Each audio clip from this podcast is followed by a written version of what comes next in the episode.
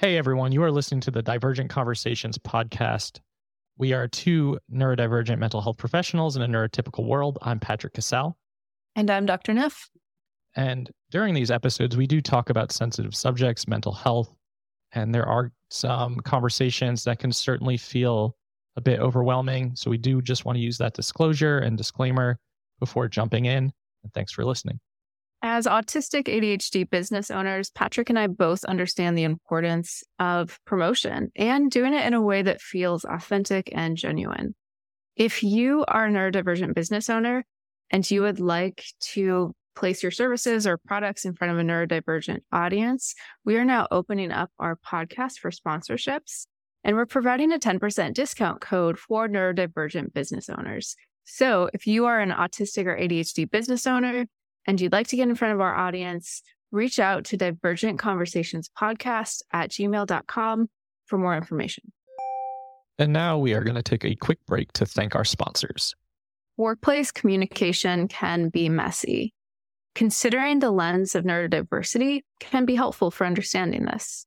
Maybe you found yourself frustratedly typing per my last email in an office communication, perplexed about how a colleague or client doesn't seem to understand your very clearly written email. Consider this visual information processing isn't everyone's strength. Perhaps a quick call could make a world of difference. Or how about including a video or voice message with your email? And this technology exists. Simple steps like these can make your work environment more accessible and bring out the best in everyone. Tula Consulting is on a mission to help organizations build more neuro inclusive products and work environments. Tula does this by bringing curious minds to solve curious problems. Find out more by visiting tulaneurodiversity.org. That's T U L A neurodiversity.org. Thanks for hanging around, and now we're jumping back in.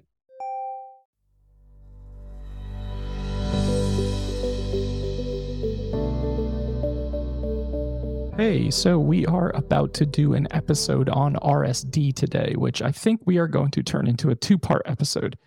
One, because there's so much to cover. Two, because Megan just wrote a 170 page workbook on the subject. Three, because I am unbelievably jet lagged and haven't slept in days, and Megan is not feeling well and is sick. So we're going to do what we can today to kind of jump into the introduction to this topic, but a lot of you submitted questions to our Instagram. A lot of you submitted questions in general, and we want to cover all of them. We just may not get there today, but this is certainly a topic that we are going to circle back to. So, because Megan just wrote a 170 page workbook, I'm going to turn it over to you to kind of set the stage.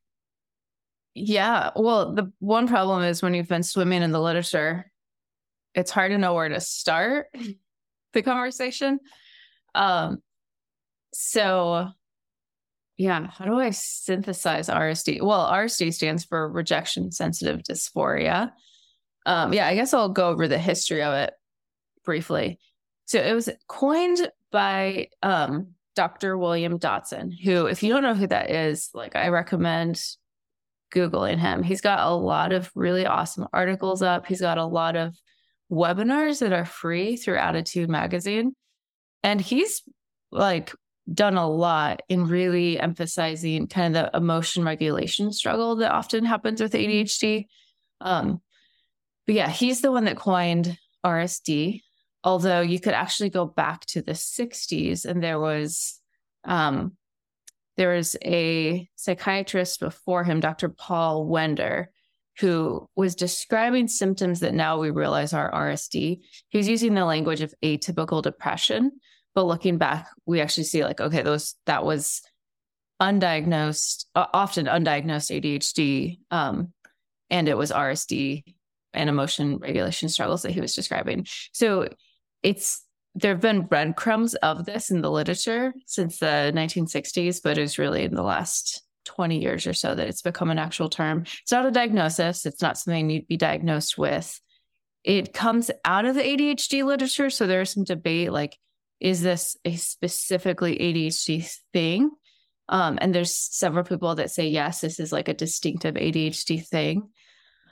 Um, so that's the kind of, I guess, clinical definition of RSD. Oh, I guess what it is. So so the question that Dr. Dodson um, would ask his his and he's a psychiatrist, he's not a psychologist, he's a psychiatrist. But what he'd ask his people when they come in is this question. For your entire life, have you always been much more sensitive than people you know to rejection, teasing, criticism, or your own perception that you failed or have fallen short? And he said 99% of ADHDers would have this like, yes. And not just yes, but like, oh my gosh, I feel like you know something about me that I've been so embarrassed to tell the people in my life. Um, and then about a third of ADHDers say this is the hardest part of ADHD to live with. So it's pretty significant when we think about kind of the clinical picture of ADHD.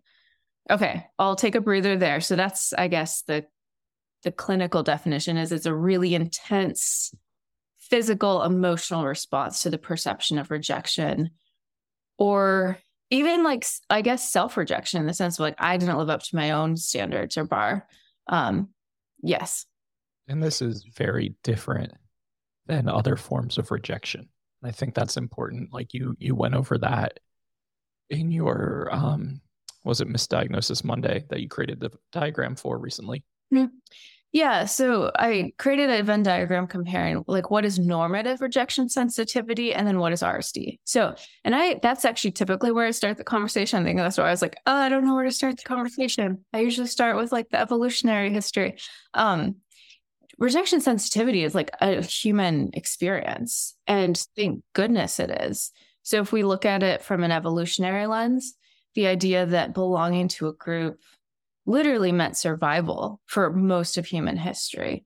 It's um that you know we're pack creatures and that's we're not the biggest or strongest species but it's our ability to think together to be together to problem solve together that has meant humans have survived so the thinking goes and this is you know any evolutionary psychology is going to be an oversimplification but kind of the thinking goes our so our anatomy hasn't caught up, right? So if we perceive rejection, um, we can experience that as a threat to belonging, therefore a threat to survival on a very kind of automatic level because it's it's like it's baked into our DNA. And so we haven't caught up to the fact that we don't actually have to belong to the group to survive in modern life, but our body chemistry or our nervous system hasn't caught up to that. So I like to frame like rejection sensitivity through that lens of, yeah, this makes sense as a human experience. Um, and it's a spectrum. Some people have really intense. So, like if you have RSD, you're going to have a really intense rejection sensitivity, whereas other people have more mild rejection sensitivity. Um, but yeah, that is what I did on the Venn diagram and the articles I walk through. Like, this is what normative rejection sensitivity looks like, and this is what RSD looks like because RSD is above and beyond that normative sensitivity to rejection. Yeah, thanks for setting the stage like that because I think it's important to delineate between the two. Like, it's absolutely a process of human experience to feel hurt when they feel rejected or to feel vulnerable or to feel insecure or to feel unsafe. But this takes this to a whole new level, right? Because the the symptomology the, the struggles that come with RSD can really intensify very quickly and be unbelievably debilitating. Absolutely. Absolutely. Um, yes, debilitating. And I like, yeah, I think that captures it. And that is part of it. Like, that's one of the ways I distinguish between like RSD versus normative of how much is this influencing the person's decisions or daily life yeah. Um, and if like a fear of rejection, a fear of putting ourselves out there um, is significantly influencing our decision, that means that has a lot of control over our day to day. And typically, it's not a great thing for our well being when fear is controlling or when we're um, there's a lot of avoidance that can often happen for people when they have RSD, like avoidance of social situations or putting themselves out there for like a job promotion. So there can be career implications, uh, romantic implications. Like I can't, I can't even imagine asking someone out on a date, right? What if I'm rejected? So yeah, it can be really debilitating. I see it show up a lot in the coaching that I do because of the entrepreneurial side of my business with all of with a lot of my ADHD um, coaching clients where it's really hard to even put themselves out there on social media. It's really hard to create content. It's really hard to um, put their own spin on something because God forbid someone comes in and critiques it or says something that really sends them down that that shame spiral. So I actually just had a really interesting consultation around this. I'm I'm right now I'm working with a psychoanalyst because I'm wanting to um this is a little bit of a divergent trail. I'm wanting to so in as a psychologist, when I work one-on-one with people, I have a relational framework for the work I do. And I realize having a framework is really helpful. So I'm wanting to figure out how to adapt that relational framework to what I do as a public psychologist. So I've been consulting with a, a lot of people consult with like business coaches business coaches. I'm consulting with a psychoanalyst to figure out how do I bring a relational framework to the work I'm doing. Um, but part of what came up was this I, I've realized in writing this workbook that RSD is probably the number one block when it comes to so, especially social media because social media is just such a vicious space right now. Um, it can be. I shouldn't make global statements. It can be. Um, and one thing I, w- I was talking about was how, as an autistic person, my ideas and my emotions are not separate. So, as an autistic ADHDer, right, like that, and I see that a lot with autistic people, our ideas and our emotions, our ideas, our values, and our personhood are so integrated. So, when I put my ideas out there, I'm putting a lot of myself out there. And then you layer on top of that RSD, damn, it's hard. It is. That that's such a a great way to to kind of just put that out there too. And I know I, that you've been on the receiving end as as I have too. Your audience is significantly bigger, so you probably receive more of it. But I've been on the receiving end of text messages with you where someone said something nasty or really like offensive or just inappropriate, and how debilitating. Why do I keep using that word? how painful that becomes. Feel debilitated today. I do feel like I, I, don't know. I feel like my brain is moving at like yeah, we're both struggling. Space. But how painful that experience has been for you, and how it makes you kind of retreat inward, yeah, uh, and then avoid. It does, and actually, so I just recently switched things up, and it, it's actually been so good for my mental health. I like the way I joke about is that I've emotionally broken up with social media. So because uh, what I was noticing, I noticed a few things, and it's so helpful to have the RSD lens. Like, probably for the first six months when I was growing, it was really exciting. I'd open the app, I'd be excited to see like how many, like, you know, because I had these little posts that would just go viral, and it'd be exciting to see that. And then it it shifted to where I'd open the app and I would dread, like, oh no, did it go viral? Yep. Or like I would like my stomach would drop every time I opened the app or every time I open a DM or the comments, like half the time I literally couldn't open the comments because I would be I would feel so stuck of like what am I going to see? 99% of the comments are, are, really incredible things to read, but of course those aren't the ones that stick to my brain. It's it's the 1% of um and, and again, I, I want to tease it apart. Some of the comments that are critiques have been really, really good learning experiences for me. And then some of them are just like rude and unkind and come with a lot of hostility.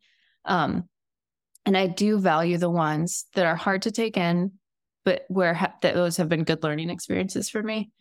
Um, but yeah, I got to a point where I, I would feel physically sick opening the app so I what I've done is I've turned comments off. I have an auto DM and I I will go days without opening the app. So I will open it on Monday and Wednesday when I post.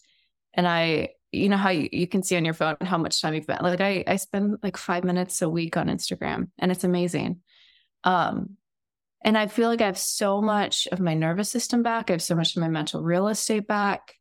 Um, and I'm reinvesting that. I'm I've I've launched my more community oriented membership and I'm reinvesting that energy in people who are really committed to showing up and engaging authentically. And I cannot explain what a difference that has made for my mental health. I'm really happy that you've done that for yourself because I know the amount of energy it takes, I also know how impactful it becomes. And it becomes this situation where you have, I typically in these moments will shut down, I will avoid, I'll turn everything off, I have to disconnect from everything. And then you're right, there's like this fearfulness of even opening the app back up.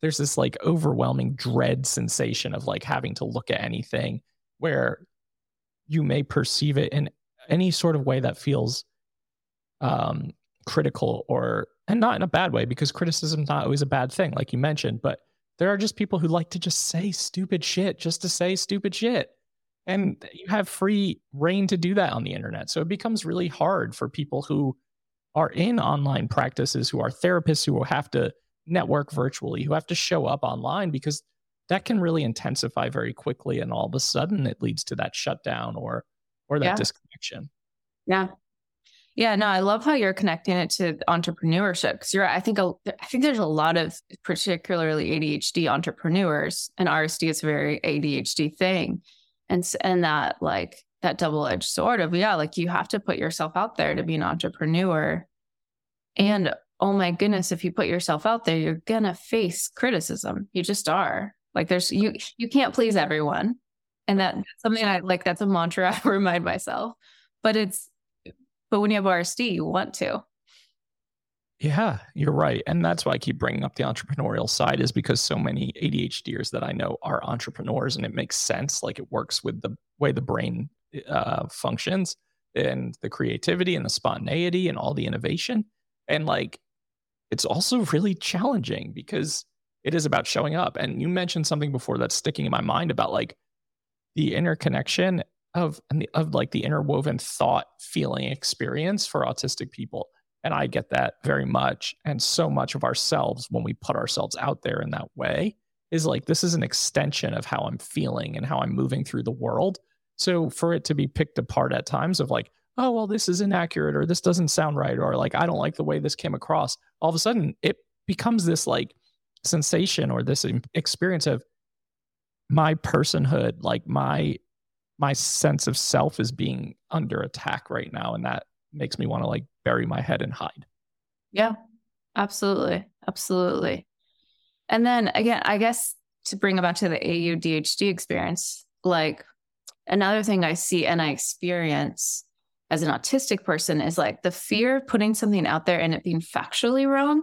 Like i think that's one of my biggest fears and i see that with a lot of autistic people like what if i write something and then in five years new research comes out and like that language and that like i've been talking to my spouse a lot about my my business has just become a huge source of stress i'm working way too many hours and i'm chronically sick so it's something has to change um and one of the things i was realizing and talking with my spouse the reason i'm so stressed is i'm frantically because i have this this membership that i've historically published a workbook a month that also means I've got like 20 workbooks and I'm like, what is wrong in that that I now want to go back and update? Because the idea of like anything being out in the world that has my name on it that might be factually wrong from an autistic lens is also like very unfathomable. And I imagine how unmanageable that becomes too. When it's like, oh, I have a 170 page workbook. Now I have to go back and add or edit and revise and like very time consuming, obviously. But, you know, Luke is obviously a, a godsend too here. So yes, yes, for his editing for one. Um, but yeah, so it just I think especially the autistic ADHD experience, it gets complicated because it's there's a lot of different layers that we can feel rejected or yeah. criticized. And I, I think so. This I think is a really important part of RSD. Um, and I think this becomes an important part of learning how to work with RSD when our brain is hypervigilantly scanning for signs of rejection, what it means is that like the wiring around that is going to become like and the neural pathways are going to become really forged around like perceiving rejection which means we're going to perceive it when it's not actually there. And this is where i think partnerships and friendships really suffer. Of someone might like maybe someone let's say it's two adhders right? So like someone forgets to call or someone forgets like because working memory it's it can be a struggle. And the person with rsd that might trigger like that person doesn't care about me and it can trigger so many narratives when it's really like oh something came up and and it, it they forgot. Right. Uh, and I think that is part of what causes so much pain around RSD is it's like someone is perceiving it chronically when it's when they're not actually being rejected. That's that's what I come across the most too when people are asking questions around RSD is like, well, if I'm moving through the world where I'm constantly feeling this pain of rejection or experiencing it this way, how do I then move through the world? Because mm-hmm. it's so hard to maintain friendships, working relationships, professional relationships, etc. when I'm experiencing RSD so intensely in all of these situations. Yeah. Yeah. Yeah. Yeah. I mean, it, it for a lot of people, it's like, okay, it's easier just not to put myself out there. It's easier just not to be in relationship. It's easier to make my world small. And that, that's a really sad solution. It is because there's so much, there's so many feelings of isolation and loneliness and, and disconnection as there is for a lot of neurodivergent people. So intentionally um, shrinking your world to protect yourself from potential harm, it's really, really hard. Yeah. Yeah. Yeah. Yeah. We haven't even talked about that aspect of RSD of, um, and this is why, like, you, also hear autistic people talk about RSD. I'm really curious. We haven't seen a study on this, but I'd be curious if you did a study that controlled for the ADHD, because we know so many autistic people have ADHD. Would like purely autistic people would they still have RSD? I'd love to see a study on that. Um, but the neurodivergent experience of just perpetual misattunement, like a lot of reject, like we have had more rejection. So that's another complicating factor, right? We're more likely to perceive it, but partly that's because we are more likely to have experienced social victimization and rejection. Right. Um, and then it becomes this kind of vicious feedback loop of if we show up anticipating rejection, we might have developed psychological defenses and ways of being in the world that actually make it more likely for us to be rejected. Um, and it's yeah, it's, it's vicious. This we've talked before about like how we always lay out the the pain points because so much of the experience is pain points, honestly. But if we're saying this, right, and then we take a step back from the clinical lens for people to say, okay, this is my experience. This is my world. This is every day. This is how I move through relationships. This is how I perceive um, conversation and feedback. What do we do? Yeah, no. So there, I mean, um, there there are things we can do. So, and I'm going to kind of put it in two buckets: um, psychopharm, psychopharmacological. Okay, big words and brain fog don't mix well today. Um, and then psychological treatments or therapeutic, like more traditional talk treatments. So, um, and, and again, this this comes from Dr. Dodson's work, but he has talked about there. So, there's a class of medications um, I'm gonna actually look it up so I make sure I'm using the right words. Um, the, it's a not it's a non-stimulant medication that is it's a class of medications that's sometimes used for for ADHD. Um, so alpha agonists is the class, and um, clonidine and guanfacine are the two medications within that class.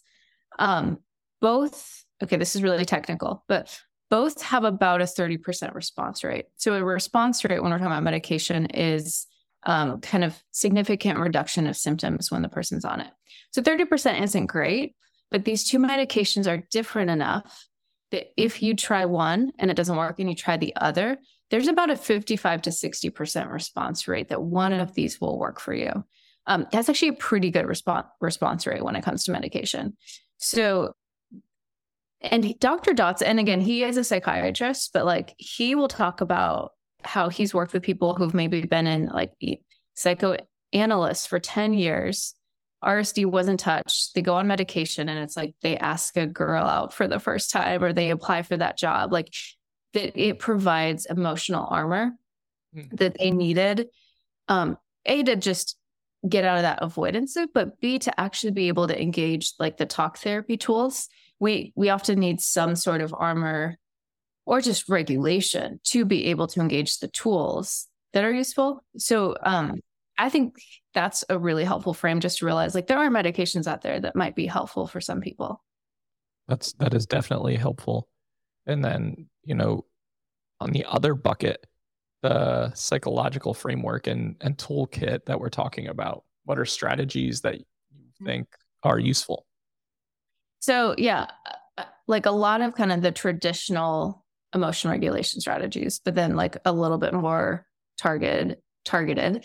Um, first of all, I think learning about the rejection sensitivity lens, learning, I say this a lot, and sometimes this gets big reactions, but like we have to learn to not always trust our minds. Like our minds are not always helpful. Sometimes, like, totally.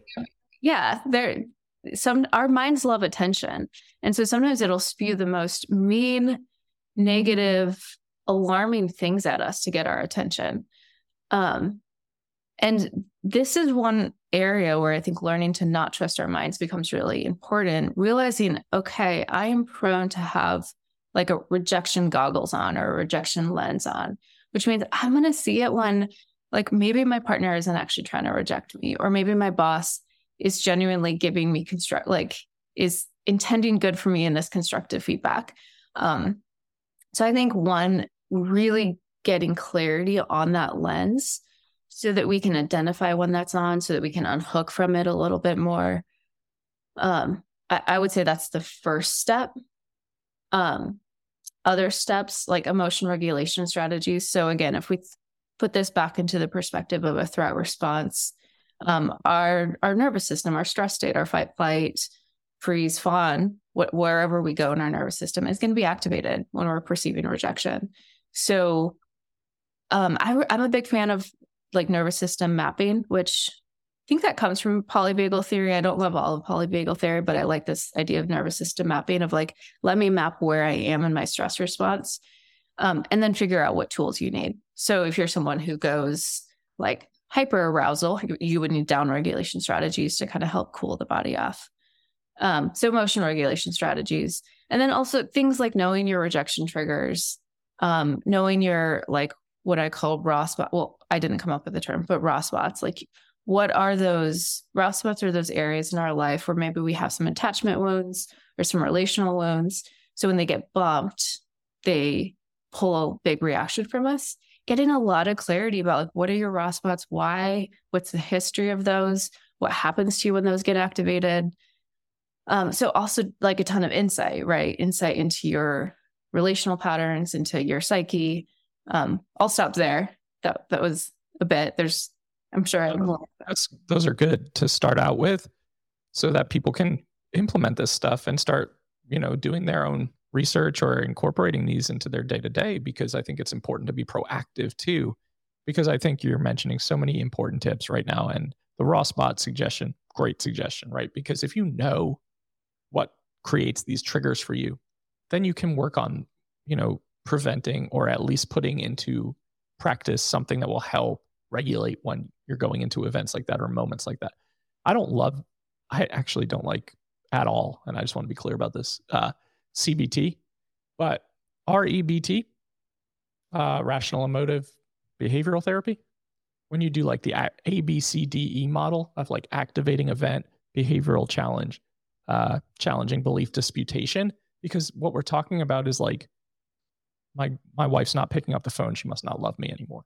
Or and we're jumping to these conclusions. We're catastrophizing a lot. And i like that you said don't always trust your brain because mm-hmm. there are there are always i don't want to use blanket statements either. There are often alternative explanations for behavior.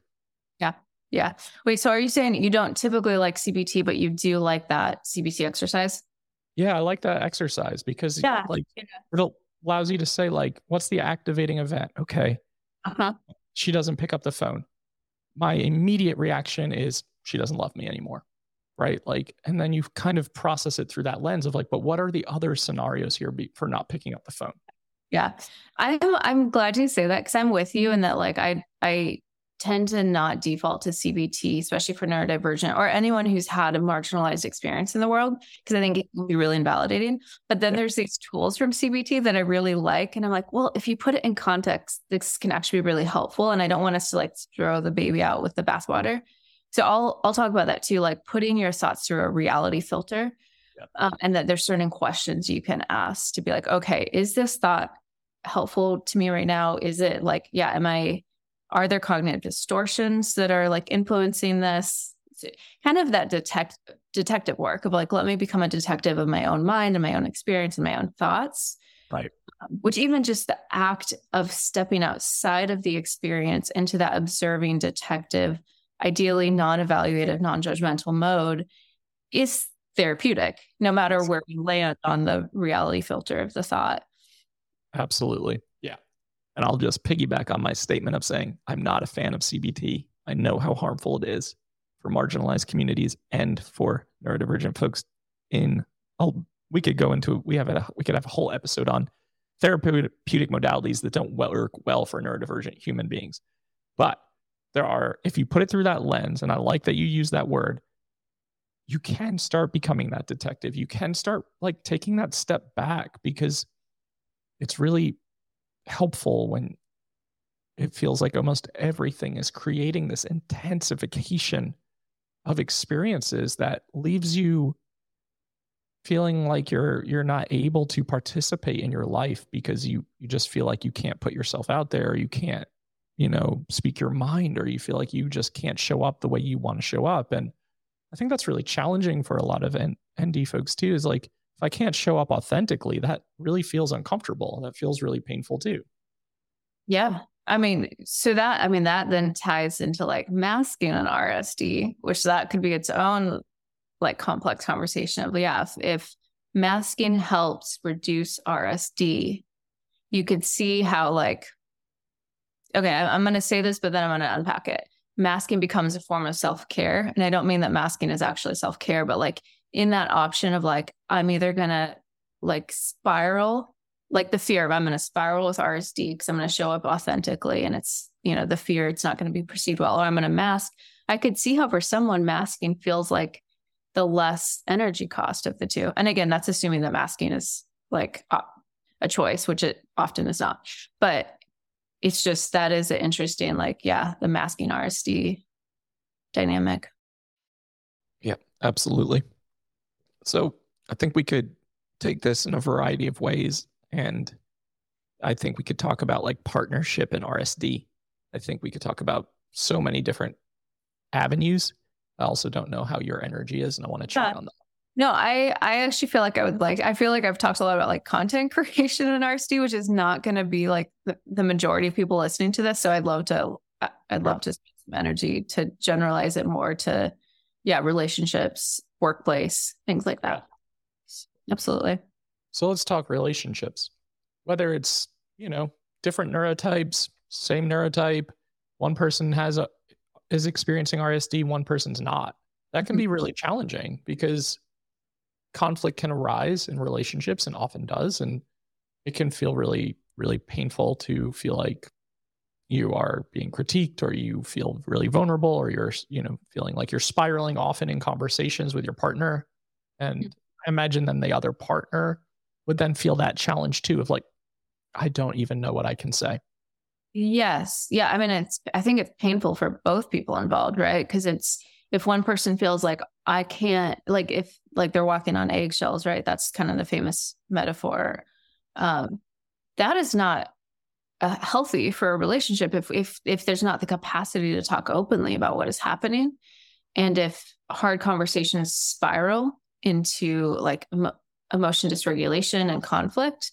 So that is a really painful scenario for both partners involved. Yeah, absolutely.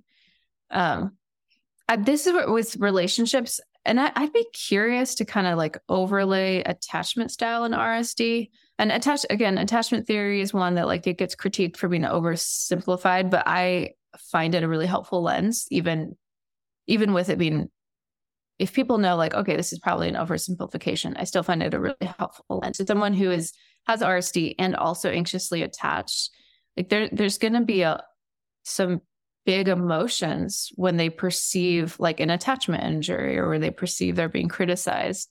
Yep. Um, and again, kind of, I'm mapping, I guess is my word today, but mapping out what are the attachment styles. There's a really great exercise from um, EFT therapy. It's uh, Infinity Loop. I, ha- I have a link on my website. I could I could link it in our show notes.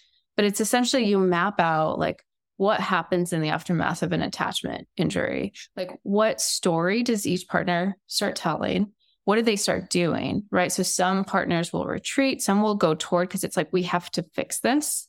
Right. Um, but then that activates another story, like a secondary story. So it's it's this you, you can map out like, okay, what happens to us in an attachment injury? I think exercises like that become really helpful because then you can understand and name the chaos without without a map of like what is happening here it's really confusing. Yeah. Yeah absolutely. And i'm i'm glad you mentioned that because i think recognizing the attachment style and the pattern and then being able to again step back when you're not activated and look at it and say okay now i get a sense of like what's happening in these moments. Because what you don't want to do like you said that's it's not a healthy partnership if you're walking on eggshells if you feel like you can't have communication.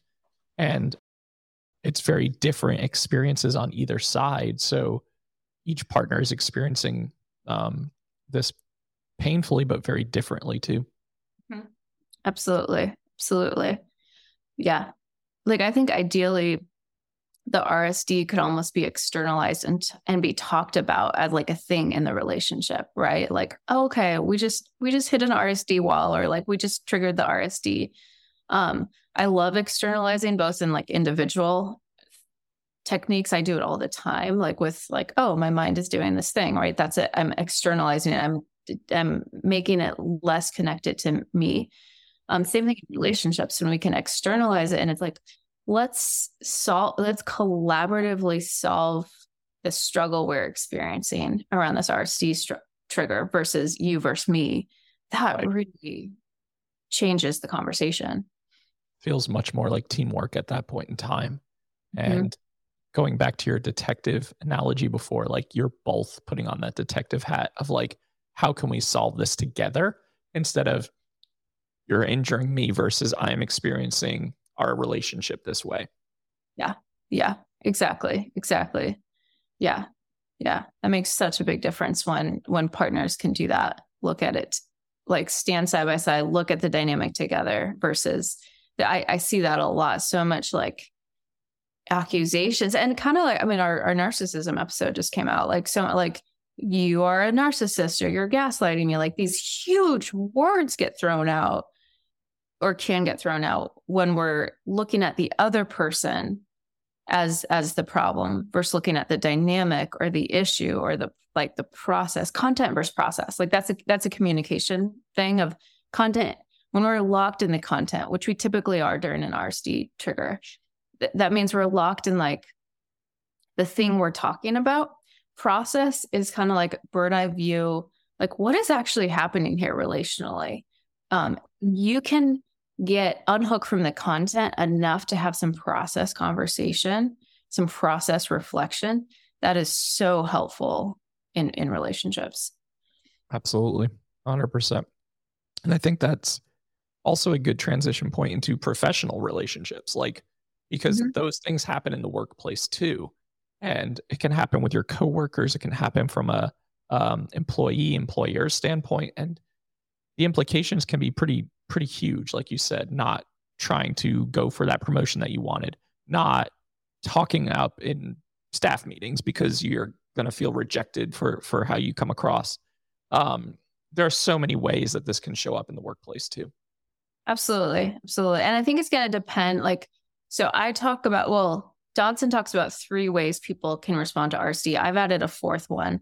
Um, and I have a like a little matrix up of like the different ways people can typically respond to RSD. So workplace stress is going to depend on like what is your kind of default response. So like um, perfectionism is is a really common response to RSD. Like if I just never make a mistake, then I'm fine. No one's ever going to perceive any criticism, right? It's it's totally logical, except it's not because we're going to make mistakes. Um, people pleasing. So kind of like I put that in under the fawn mode, like perpetual people pleasing, like reading, like, what does this person want from me? And a, a lot of people with RSD become really good at like kind of taking in a person, figuring out exactly who they want the person to be. I think that and ties back into masking and other things. Um, and then avoidance. So just like, I'm going to avoid putting myself out there. I think that's the one we've talked about the most in this episode. And then the one I added is the like projector or someone who gets like fight mode when when they're perceiving rejection. Um, so yeah, workplace. If you're a perfectionist people pleaser with RSD in the workplace, you're going to burn out really fast. Yep. Yeah, it's going to look like workaholism, right? And you're going to be potentially putting in extra hours that are unnecessary. You're going to be taking on additional tasks that you don't really have the capacity for or don't want to do. Um, and you're going to be one of those employees potentially that goes above and beyond for everything. And then ultimately it's like, fuck, I I can't do this job anymore. This is not manageable for me. This is not yeah. sustainable. Yeah. And I think we like I think you and I were probably both in that category. Um and I think that then resentment can come in like yeah. um so it's a I would say it's like a more low simmer chronic RSD response, right? Cuz there's this illusion of I can yeah, evade rejection if I just work harder. But then the resentment that builds up, the burnout that burn that builds up. Um, absolutely. Yeah. Yeah, absolutely. And then it leads to either termination or it leads to quitting a job that may have you may have been able to navigate or find some accommodation for. And it can be really challenging. I think that eh, if we're looking at the whole person, this is so impactful interpersonally, in relationships, in employment places, in employment places, places of employment. Jeez Louise. Um, but it's so impactful. So knowing the triggers, like you said, getting implementing some of these soothing strategies for your nervous system, being able to have these conversations, being able to externalize. I think there are a lot of good strategies that you're naming and mentioning right now. Yeah. Yeah. And then um well so for the avoiders, right? Like getting out of the avoidance loop, which a lot of it's interesting. A lot of anxiety based treatments are all about targeting avoidance because avoidance feeds anxiety. Right. So that I would add that tool for the avoiders. And again, especially with the workplace, like avoiders are probably going to be underemployed. They're not going to be going up for that promotion. They're not going to be putting themselves out there. And so really targeting avoidance using exposure. So I, oh gosh, it's going to be a whole other episode. I actually I feel some guilt about this because I think I used to be one of the voices that said this, and I'm now seeing it on social media a lot. Like exposure therapy doesn't work for autistic people. Um, exposure therapy doesn't work for sensory habituation, but that doesn't mean it doesn't work for PTSD triggers, for anxiety. So we have to get out of this. I think it's a dangerous mindset to say exposure therapy doesn't work for autistic people. Um, when you're in an anxious driven avoidance loop, you absolutely have to do exposure. It can be nat like it can be natural. It should be led by you, but um, so for that person, ex- exposure and addressing the anxiety would be a really important part of the toolkit. I'm glad you named that. I think that's that's a really good tip and also good framework for the, the recognition that in some instances certain techniques and strategies are useful, like we said before, despite not being useful as like a, a blanket statement or across the board. Mm-hmm. Yeah, I'm I'm starting to become more gentle in my language use. Like I, I think I used to be like, this kind of therapy is bad. Like I used I used to say like CBT is bad for autistic people. Um right. I'm now more around like things need to be adapted. Right. Yes. So you need to adapt exposure therapy when you do it for an autistic person, one thousand percent. You should, if you're using CBT, you should adapt it and consider the marginalized experiences. Um, so I'm kind of like, yeah, I'm changing my my narrative a little bit and how I talk about it. I'm softening it to talk more about adapting and less about what's good and what's bad. I think it's also important to like differentiate between taking one simple tool or technique or strategy from something opposed to saying like okay cbt as a whole we don't like it but this one technique really is useful if we adapt it in a neurodivergent affirmative way. And I think that you could do that with a lot of different therapeutic interventions and modalities. Absolutely. Absolutely. Yeah. Yeah. Yeah. Usually three yeahs in a row from you is like, all right, let's uh, transition out. So is that where we're at? I, I don't know. I mean, I I don't know how long we've been recording. I you're right. Like you said this before we started recording because we were both feeling really lousy. That and I was like, I don't know if this will be a good episode. You're like, usually when I start talking, it like works. I I I feel like I could talk longer, but I also feel like I could be done. Um, I don't know. What are you feeling? I feel the same way. I think we've been recording now for about 45 minutes. So good length. Good length of time. And I think it's a good foundational episode to then build off of for different perspectives. I think we could also have people on here to talk about their own RSD experiences and how it shows up and how they how they work through it or try to manage and, and support themselves. Um, so I think we can go a lot of directions with this. Yeah. And I, I mean, I love, we should definitely do a like um, answer questions follow up because I think people have a lot of questions around this topic. And yeah, so do that. I will say I didn't think about even asking for questions for the episode until like 10 minutes before we started recording. We got like six questions immediately. So I oh, think that with another day or two, we could compile all that and we can address that um, the next time we record. Let's do that. Cool. Well, um, for those of you who don't know, Megan and I haven't recorded in like three and a half weeks because I've been gone. And I just appreciate being able to fall back into this and feel, even though we feel crappy, like connected in that way. So just want to thank you for that. Yeah. And what was I going to say? My I brain is so out every Friday on all major platforms Spotify, Apple. Yeah. What Megan just said. Um, new episodes are out every single Friday. If you have topic requests, if you have questions you want answered, please email our our Gmail address that's attached to our Instagram, which is divergent conversations podcast at gmail.com. Um, we do read those. We don't always respond because we just don't always have the capacity or the spoons to do so. Um, and new episodes are out every single Friday on all major platforms and YouTube. And Megan has a 170 page workbook on RSD that you can uh, purchase from her website at neurodivergentinsights.com. And that will be linked in the show notes as well.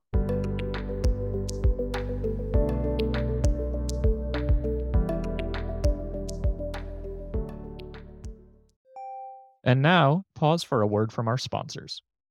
From new patients faced with an empty lobby and no idea where to find their therapist, to clinicians with a session running overtime and the doorbell ringing, some of the most anxiety ridden moments of a therapy appointment happen before a session even starts. This episode's sponsor, the receptionist for iPad, helps you tackle some of that pre appointment apprehension and anxiety. The Receptionist for iPad is an easy to use digital client check in system that helps your visitors check in securely to their appointments and notify their practitioners of their arrival via SMS, email, or your preferred channel. No more confusion, endless lobby checking, or having clients sign in on paper logbooks. It can even help you upgrade and update your demographic information for your clients as well, and even validate parking.